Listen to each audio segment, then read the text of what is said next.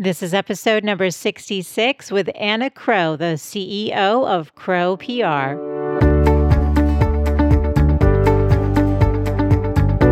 Welcome to the Good Life Coach podcast. I am your host, Michelle Lamoureux. The intention of this show is to awaken you to your fullest potential. Join me each week for inspiring interviews to elevate an area of your life as well as interviews with women entrepreneurs who are creating success on their own terms. Each episode provides actionable tips to guide you to design a life you love.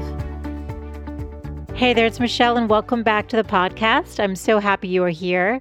If you are new to the show, I do see that there are a lot of new people downloading episodes. I want to welcome you to the show and also to say that if you wanted to learn more about the intention behind the show, who it's for, why I started it, I want to invite you to tune into episode number 008. It's not a long episode, but it really gets into the heart and intention behind the podcast and why I produce it each and every week. Um, I will link it in the show notes, or you can just go to thegoodlifecoach.com forward slash 008 to access that episode. And so, as we head into February, I will be celebrating my 49th birthday, which is kind of a weird thing. I'll be honest with you. I don't have an issue with getting older, but when you feel young and yet you are older and you are aware that a certain percentage, more than half of your life is gone uh, and over, it really inspires you to keep taking stock of what's important and really cherishing your time and prioritizing how you spend it. And so I think that hearing the reason why I started the show may be helpful it may spark within you a reminder of a passion project that you have in your heart that you want to produce.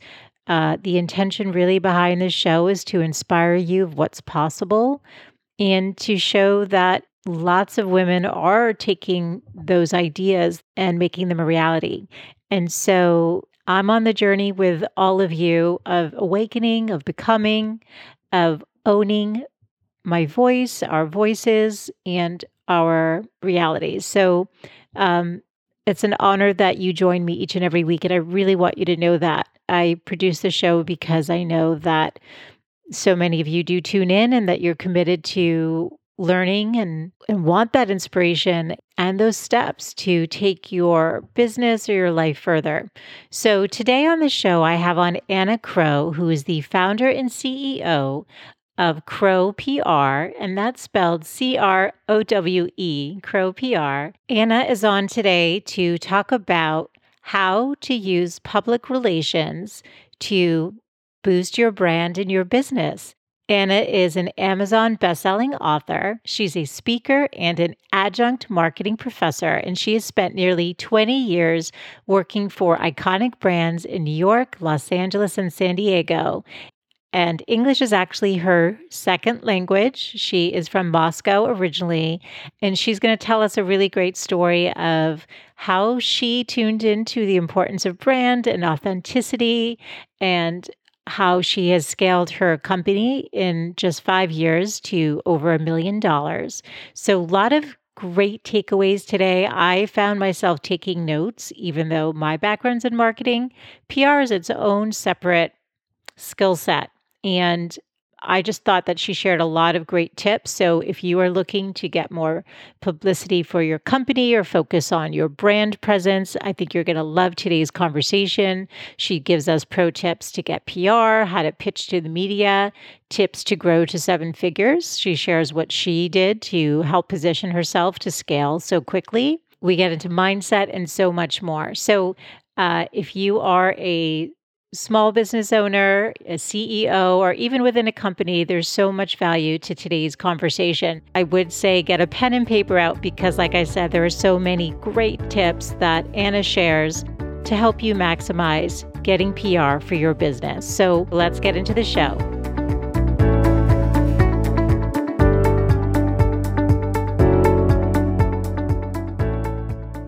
Hey, Anna, thank you for joining me today. Thanks so much for having me on. you have a great story to tell, and I'm so happy you're here. So I thought we could kick it off with your childhood growing up in Moscow and moving to New York City as a young girl, and how that has shaped who you are and what you do today. Oh, absolutely. So you want me to go way, way back? I think so because it's a fun story from your book. So yeah, I love it. Sure, absolutely. Um, so yeah, I was um, I grew up in Moscow actually during the Soviet Union, and I moved to America when I was 11 and um, we moved from Moscow to the Bronx when I was 11, and I didn't know how to speak the language at that point, so it was definitely a little bit frustrating.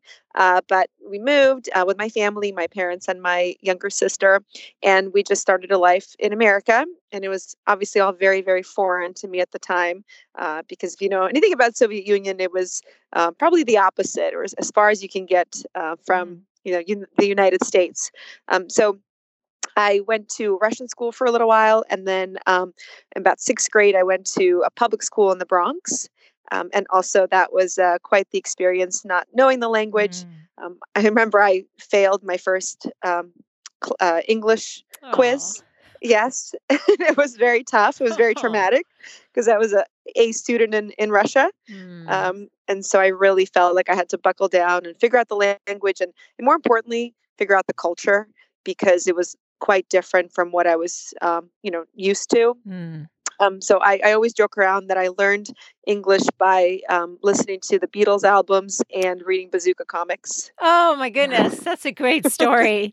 well, you wrote this book called Get Real The Power of Genuine Leadership, a Transparent Culture and an Authentic You, which I loved. Um, and you, you also obviously got into the world of PR. And so the reason I wanted you to tell a little bit of your upbringing, you talk about it in the book, and you clearly were always a hard worker and, you know, overachiever and ambitious and all of that. And then you had this language barrier, and it really factored into how you became like how you showed up in the world.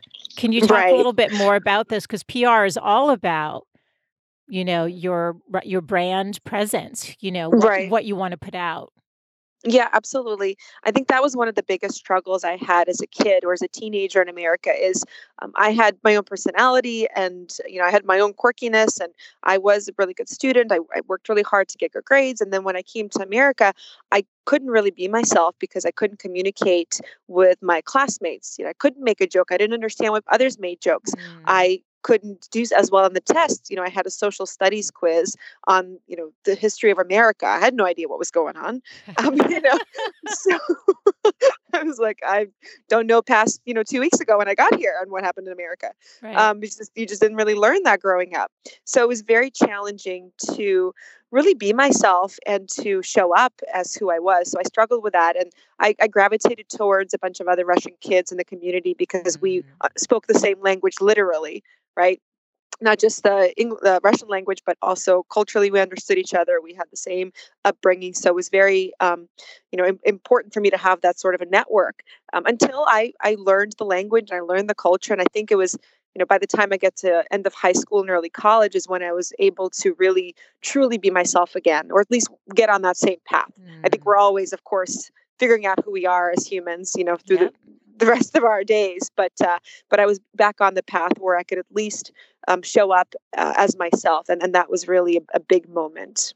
Yeah, that's such a good story. And so, how did you end up in the world of PR? I know you didn't start immediately in that field upon graduating.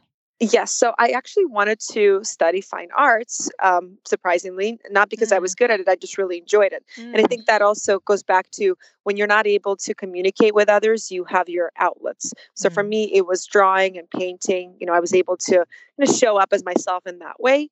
Um, but I also, part of me, also wanted to be a businesswoman because my dad was a businessman growing up. Mm. And I thought, well, that's so cool. He gets to travel and, you know, work with all these people and wear a suit. I want to do that. Um, so I struggled with it. And when I went to college, I really didn't have much of a choice. Um, at the time, it was really looking for the career that was going to give me a job. And um, mm. accounting was something that um, you know, was popular for great um, mm-hmm. jobs. So I actually ended up studying public uh, accounting in college, and I got my first job in public accounting for a Big Four, the time Big Five CPA firm in New York. Mm-hmm. Um, so I worked in Manhattan and what I learned from that job is, you know, I loved uh, client service. I loved helping companies grow and understanding financials. Um, so there's things that I really loved, but I didn't love just the you know straight up accounting, and I needed a mm. more creative field. Um, so that's when I pivoted and ended up going to work for a major cosmetics company in the marketing department, mm. and then eventually pursued my MBA um, to be in the marketing and the PR profession, uh, which is what I got into about 10 years ago now. So, did you launch your company 10 years ago? Um, no, I started my company five years ago. It'll actually be five years on January 4th, cool. uh, which is very exciting. Um, I got into, I worked for a company called Capitol Records, which I'm sure you've heard mm-hmm. of um, in LA right after grad school. And my office was actually next door to the head publicist there. And at the time, I was reading a book um, written by the Beatles' former publicist about how they you know created the image and obviously mm. the beatles have an incredible product um, as a brand but there were so many things that pr helped shape from the wigs to the turtlenecks to the iconic um, wow. um, logo right it was just so interesting and because I was so already in love with just brands and, and figuring out how companies work and what makes them grow, it just seemed like such a natural fit to learn more about public relations. And so I, I left Los Angeles and, and worked um, in a more PR capacity. I went um, to uh, another agency. Mm. For a few years, and just learned that side of the business. Really fell in love with the storytelling and figuring out how to position different companies and, and really give them a platform to communicate what makes them so special and what they offer. Yeah. And so, how do you define what a publicist does or what public relations is for those people who've heard PR and have considered it for their companies or just wondering what it is that, you know, a publicist does? What What is your definition?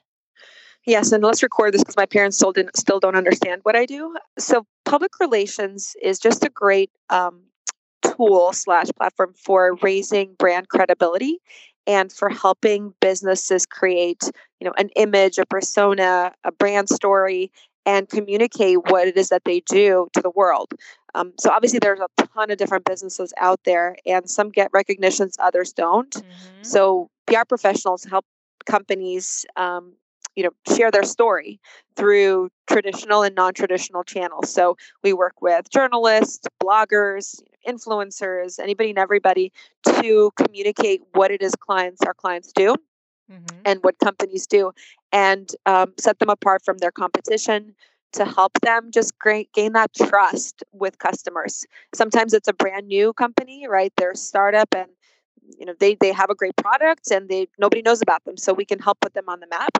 And a lot of other times it's a fortune 500 company or fortune 100 company that we're helping remain competitive and continue to um, be out there and, and you know trusting uh, having having customers trust them. Um, in some cases we also handle crisis public uh, crisis pr sorry which um, as I'm sure you've seen in the news, mm-hmm. there's there's mm-hmm. tons of that, right? Yep. So it's really helping maintain and protect the reputation. Yeah. Um, so in a nutshell, it's it's to build, maintain, and protect a company's reputation. That's what PR, uh, you know, overarching goals are.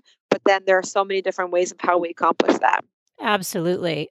So Anna, I love how you just described what PR is. What I'm curious about, though, is how have you seen the landscape change? Because there's social media now. Everybody kind of is creating a mm-hmm. brand like on social, and there's so many different platforms and different ways to get news out there. So I'd love to get your thoughts on what you've seen has changed.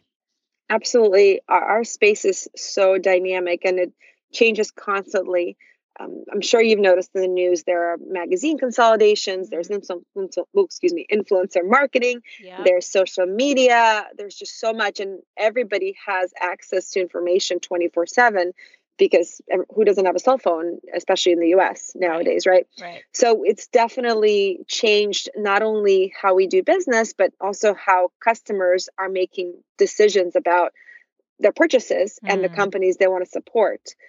So we're always um, you know tasked with being on top of that mm. and ensuring that we know what's going on and figuring out where our clients customers are getting information from what's influencing their behavior whether it's b2c or b2b uh, mm. uh, we want to make sure that we are continuing to put our customers front and center in front of their customers mm. and whether that is helping with some social media copy or you know having influencers review some products or really going back and just you know doing the stuff that works really well which is traditional media talking to journalists communicating the story through um, those editorial type of pieces. Um, a lot of times we still have our customers meet their um, meet reporters face to face and really help them understand what it is that they do and how what they're doing is impacting the world.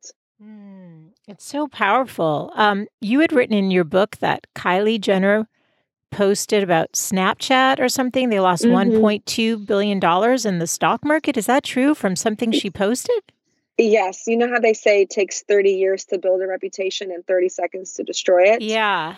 And it, it's really true. I mean, we see this with other brands too. They may be, you know, moving up, up, up, up, up, and then something happens and uh, it really, you know, devalues the brand and they have to jump into crisis mode where they try to protect their reputation. And influencers today have a big impact on what customers think about brands right? And mm-hmm. so that's mm. why influencer marketing is huge. I mean, brands pay tons of dollars to have influencers validate their company or products wow. or services. Uh, but oftentimes, someone so influential can really just take a chunk out of the business and then you know they have to figure out a strategy how do we win it back sometimes it's not intentional uh, because you know, they just you know sharing their opinion mm. but similarly you know, she may post about a t-shirt she loves and they're going to run out of t-shirts online and wow. be sold out for months. It's so, so weird it goes to me. both ways. I'm not going to lie. It's very odd. I think the whole thing is a little odd, but I, I am a Gen X. Maybe that's mm. it. I'm I, with you. I'm with you. Are you with me on that? So uh, yeah, I just uh, that's why I find it so interesting. And does it make your job like is it still kind of traditional or no? It sounds like you have to you have to cover all angles, is what I heard you say, like social media and uh, and relationships with journalists and all of it.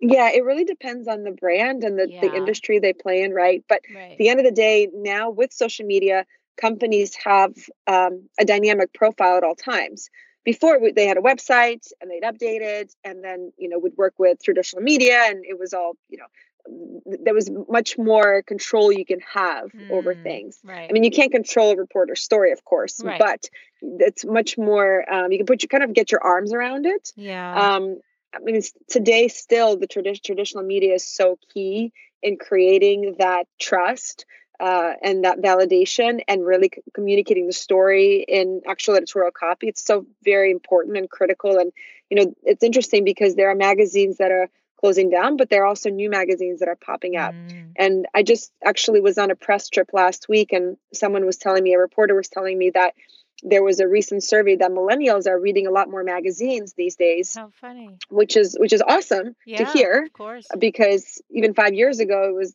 seemed like doom and gloom. Mm-hmm. Um, so there's just so many different factors I think now which makes it more challenging.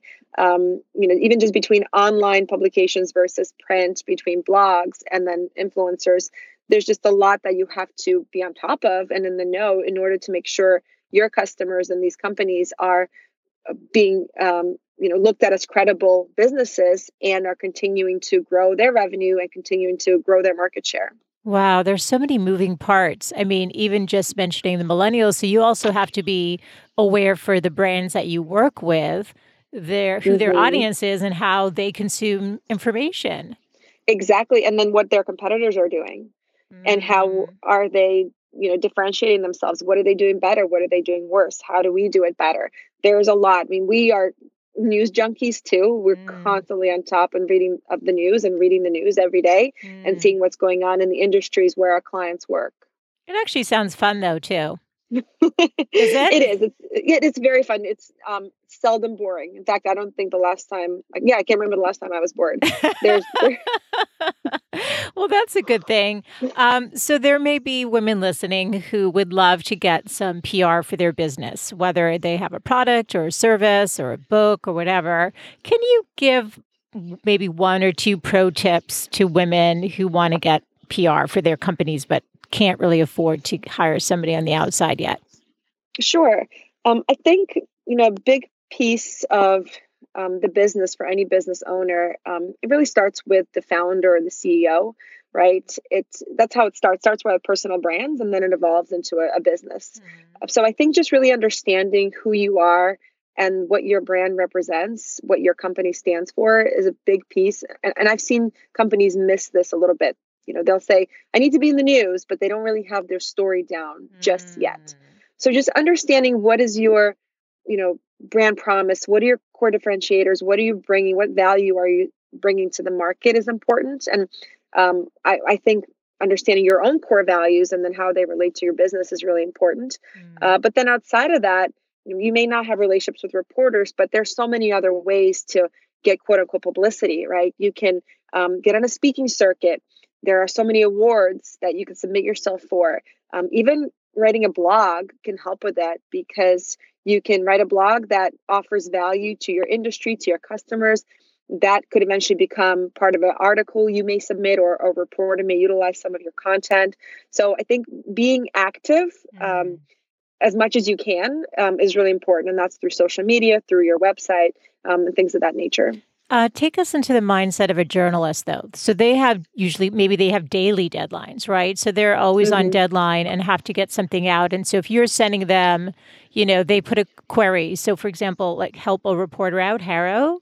Mm-hmm. Um, you know, I think a lot of you know solo entrepreneurs look at it. Maybe big companies do too. I don't know, but if you were to reach out, what's a way to connect in a meaningful way where maybe it won't just be deleted?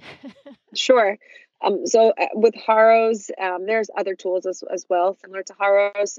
Uh, they get a lot of responses, right? Mm-hmm. I mean, the great thing about having publicists or any PR professionals is the relationships that they've built with these reporters mm-hmm. over the years. Yep. But that doesn't mean that you can't get coverage um, or be placed, you know, in an article if you don't have something compelling to say. So there's a couple of things you can do. Number one, you know, really understand who the reporter is and what they write about. A lot of times these reporters will get queries submitted that have nothing to do with what they asked.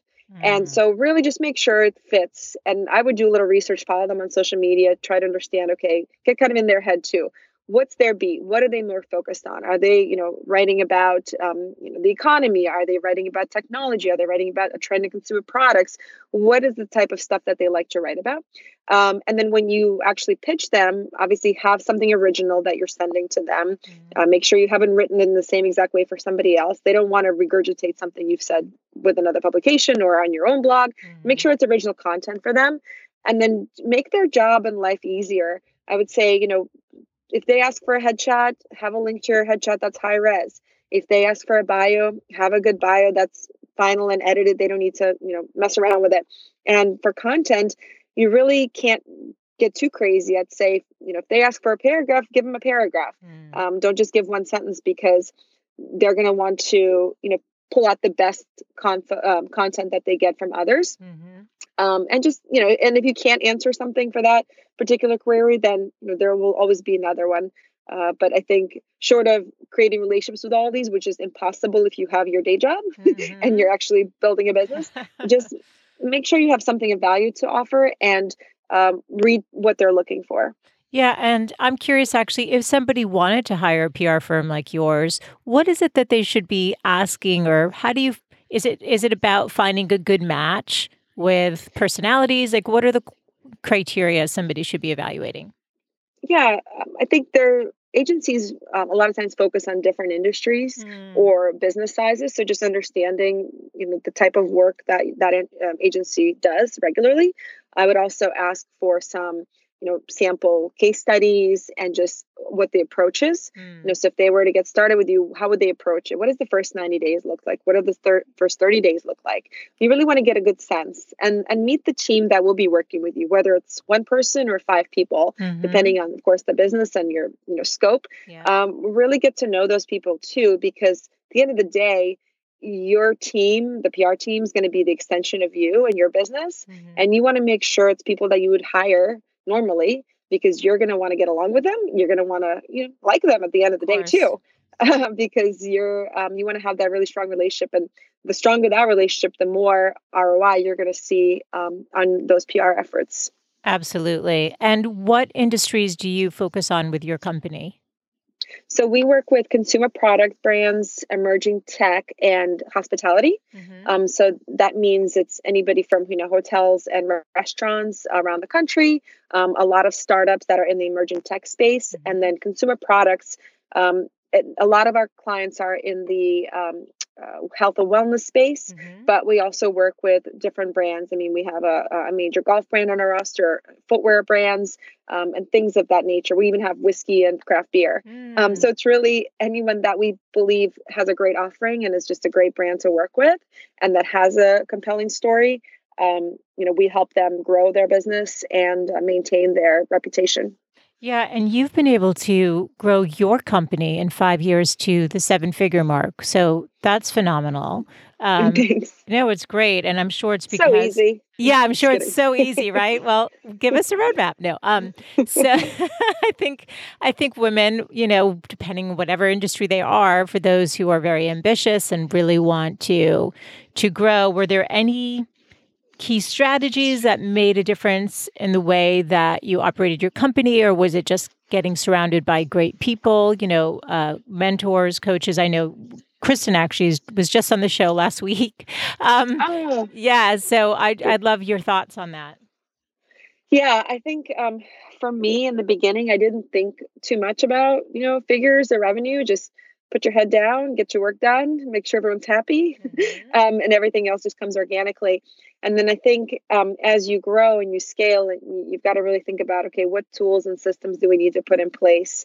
Uh, because uh, a company with three people looks very different than a company from with 10 people or 12 mm-hmm. people or mm-hmm. 15 or you know 30 whatever um, so i think the people piece is super important um, you know hiring people that complement your strengths who are better than you in some aspects they really make the difference and that's in, inside the company but then also outside the company finding a network and a community of like-minded uh, professionals who you can bounce ideas off of and who can really support you without judgment mm. um, I, I, think that mentor piece is key and a lot of people don't really seek out mentors for mm. some reason mm-hmm. um, but but having someone you know there's so many different opinions around mentors and you know there's articles i've read around having your group of five people mm-hmm. i don't know mm-hmm. what the number is yeah. i think it's really just finding that network and a community that um, you trust that will um, you can learn from their mistakes exactly, and you yeah. can also teach them and show them what you've done what's worked well and what hasn't sure it benefits everybody and so what exactly. is the mindset though you believe a woman needs to be successful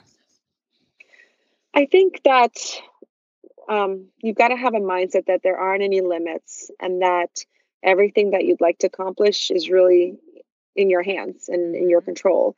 So you can choose to be complacent or you can choose to reach for the stars, and neither is right or wrong. It's really just what is natural for you.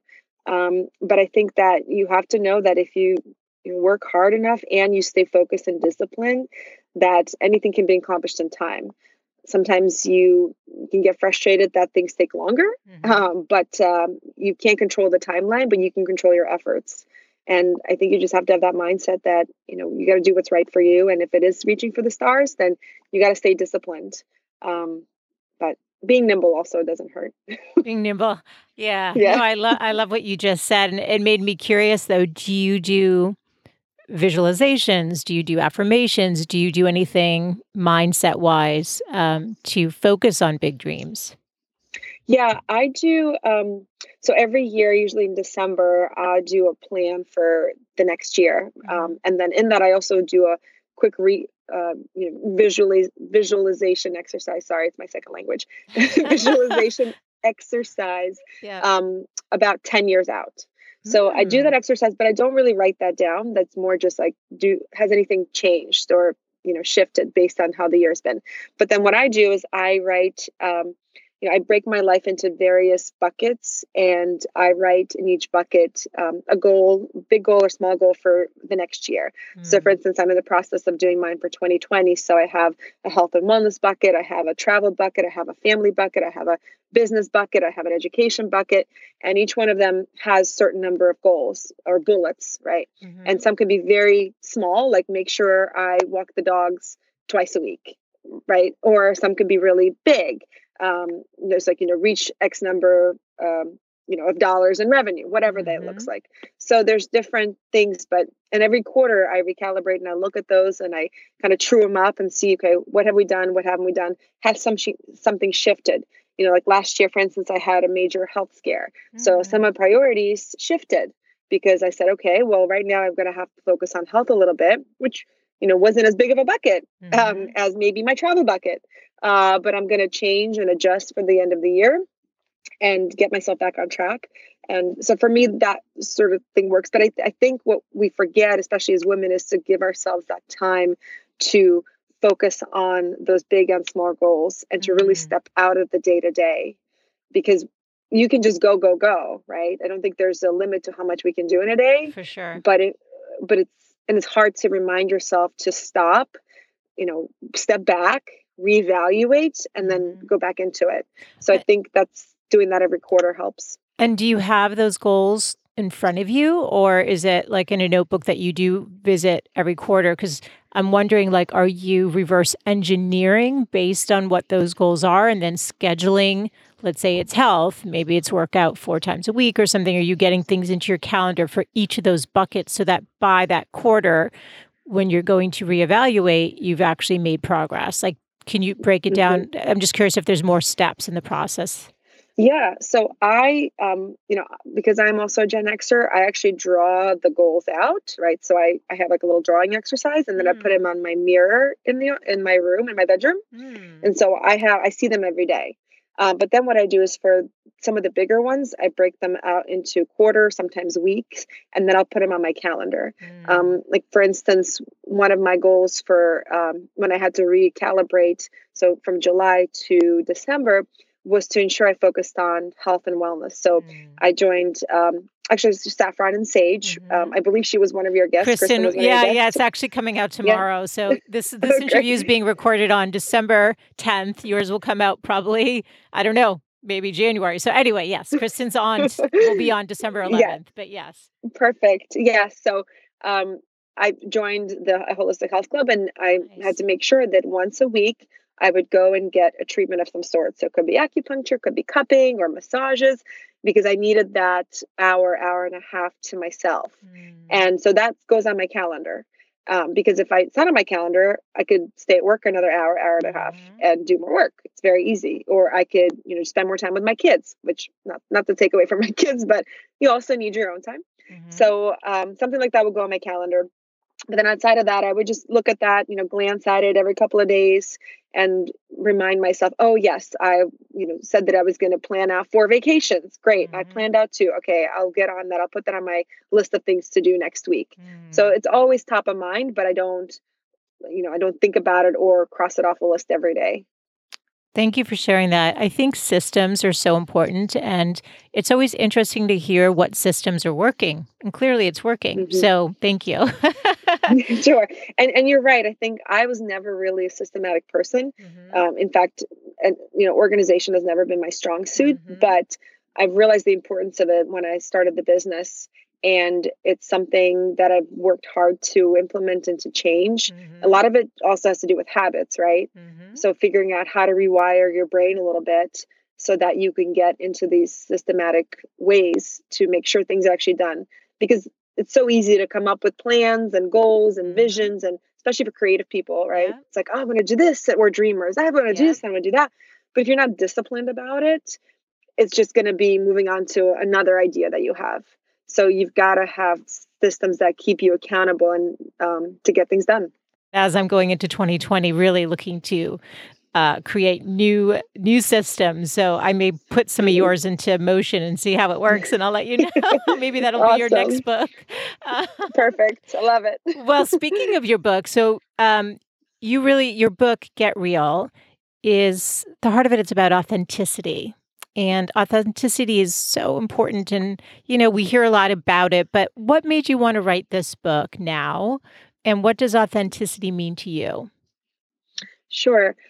Um, you know, I've been in my career, well, in a career for mm-hmm. about 20 years now. Mm-hmm. And um, I noticed having worked in various corporate environments, um, you know, big firms, big big companies, and smaller agencies, that many young people, especially women, are not always themselves in a corporate environment and and they kind of have this fake it till they make it approach because they're feared of being judged misunderstood and in some cases even let go. Mm. um, but I, I find that ultimately we perform at our highest level when we get to be ourselves and bring our unique perspective and our strengths to the table yeah.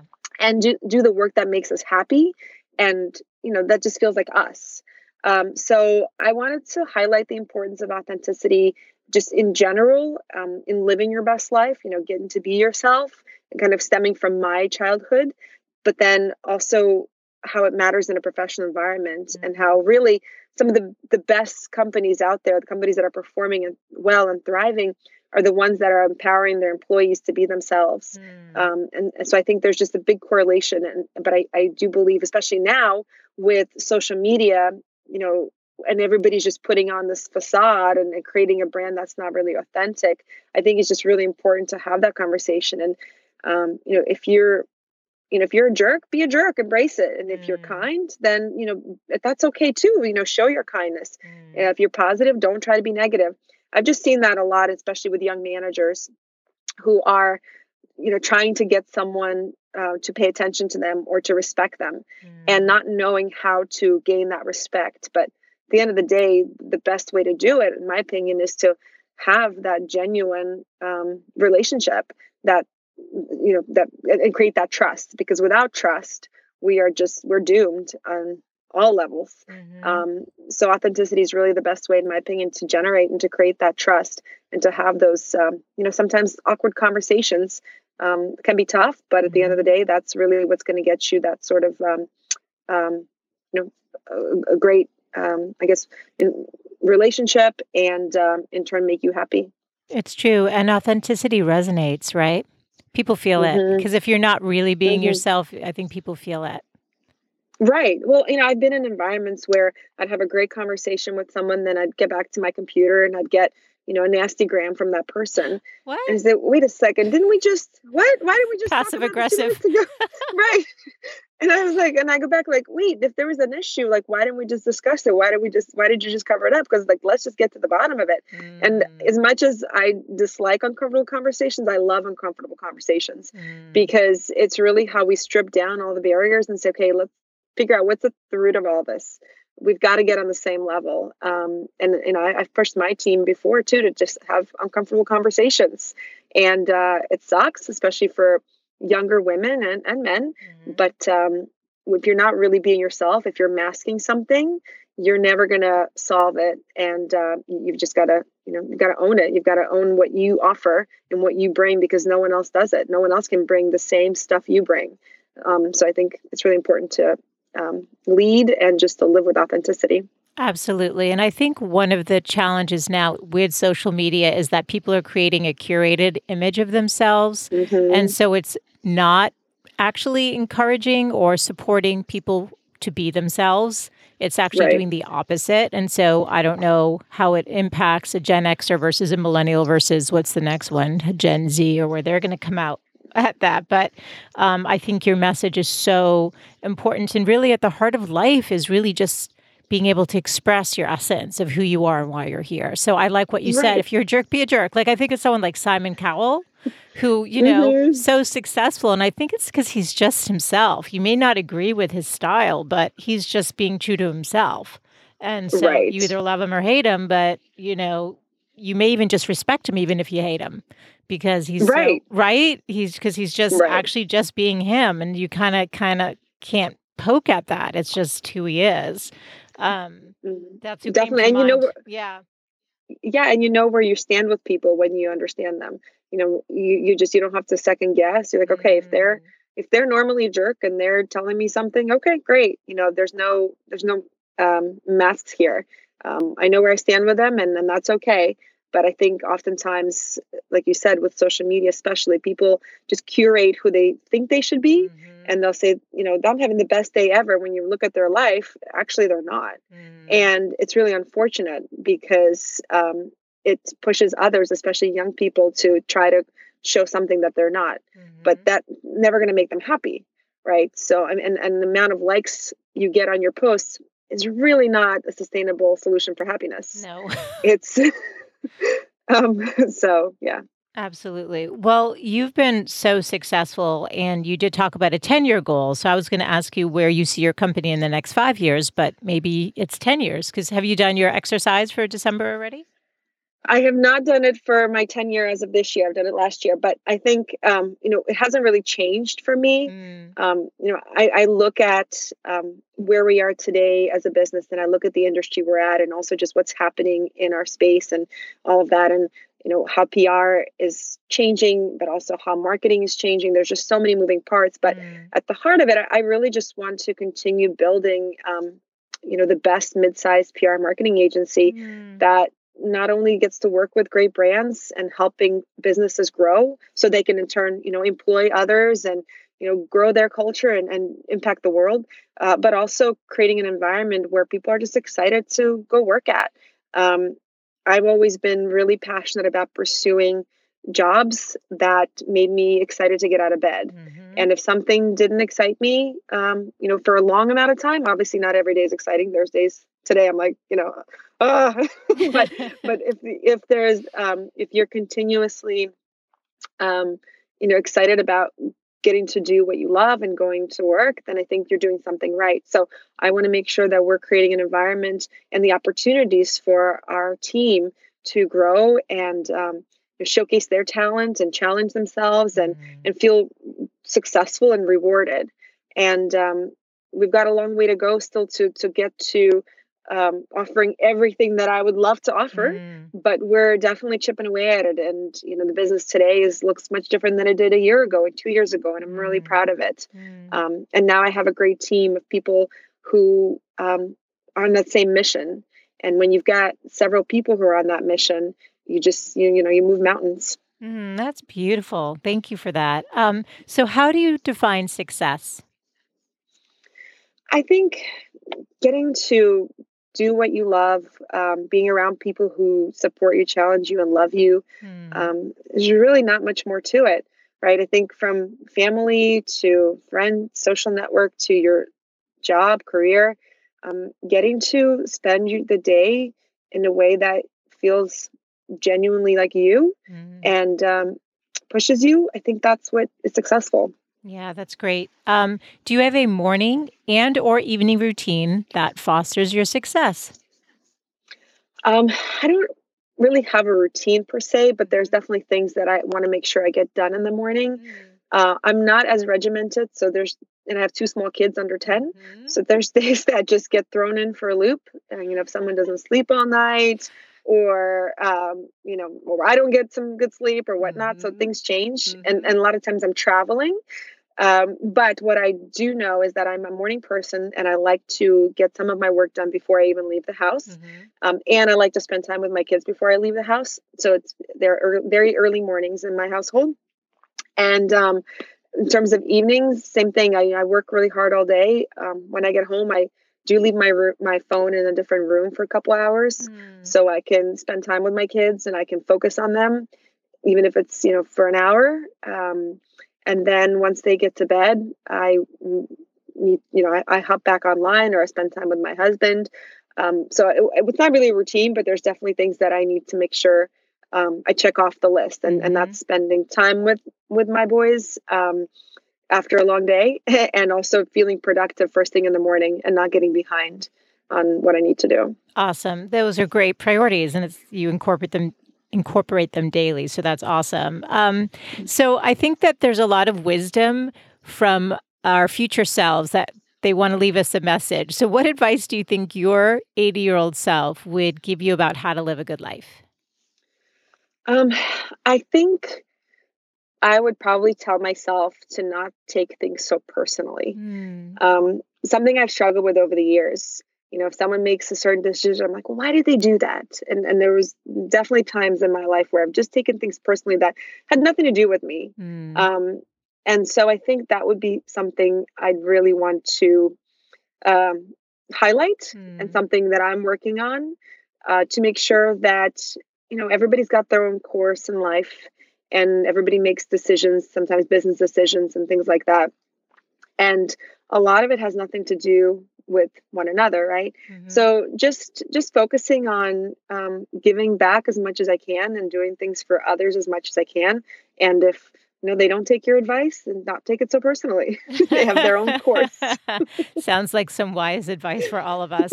Um, can you leave all of the women listening with your three best tips for living a good life well one is obviously be yourself mm-hmm. and there's that famous quote you know those who matter don't mind and those who mind don't matter mm. so just live how you want to live and mm. um, don't apologize for it and my other one would be make most of every day um, i think it's just so important to be grateful for every day and um, start the day knowing that you've got a kind of a blank slate and just to do as much as you can. And I don't mean that you know that you have to always be working. Um, whatever that day looks like, even if it's just relaxing, make the most of it. You know, read a book, um, spend time with loved ones. But um, I think it's it's really important to to think of every day as a special day and not just waiting. You know, five days till you get to Saturday, or three months till you go on vacation. I think it just goes by so quickly. I mean, I can't imagine, I can't believe I'm in my fourth decade on life. My youngest son asked me last night how many decades I've been alive for. That's a funny question. That's cute. I know. I like that. I yeah. yeah. probably talking about it in school, maybe that we're going into a new decade. And so maybe he's curious. maybe, yeah. I don't know. I said, oh God. I said, oh my God, four decades. That's forever. Um, but it just, you know, goes really fast and you have it to does. just take stock of every day, I think. And then my other one would be say yes. Um, and that means differently now that I'm in my 40s than it did in my 30s and my 20s. Mm-hmm. And I think it means, I think that yes word means different things to different people and mm-hmm. at, at, every stage in life. But I always said, I've always said yes to opportunities. And um, it's really helped me along the way. And it's taught me some lessons too. Beautiful. Um, Anna, for people who want to learn more about you and your work, where can I direct them? Um, my website is just crowepr.com, um, C R O W E P R.com. Um, but then, you know, feel free to connect with us on Instagram and Twitter and Facebook, just at crowepr. Perfect. And I'll link all of that in the show notes. Um, thank you for sharing your story and your wisdom um, and just information on PR because I know it's going to benefit women who are listening. So thank you for your time today. Awesome. Thank you so much for having me. I hope that you walked away with some key new ideas to get some PR for your company or ways to pitch the media. All of the show notes can be found over at thegoodlifecoach.com forward slash 066 for today. If you would like to join my community where you get a weekly email that sends directly to your inbox the latest episode of the podcast, my key takeaway, and a summary of what's covered, then definitely sign up while you're over there and know that you'll get as a thank you. 52 self care tips, one idea for every week of the year. Now, starting in February, though, I'm going to be swapping out that freebie to one on discovering your purpose. But I will say that whatever I offer as a new freebie, I automatically send my community because they're a part of the community. So, either way, I hope you will join and say hello. Uh, in order to best serve you, the more I know about your challenges, your struggles, what you want covered on the show, the more I can be in service. So, definitely say hello when that welcome email comes into your inbox. Thanks as always for tuning in and I look forward to reconnecting with you next Wednesday. Bye for now.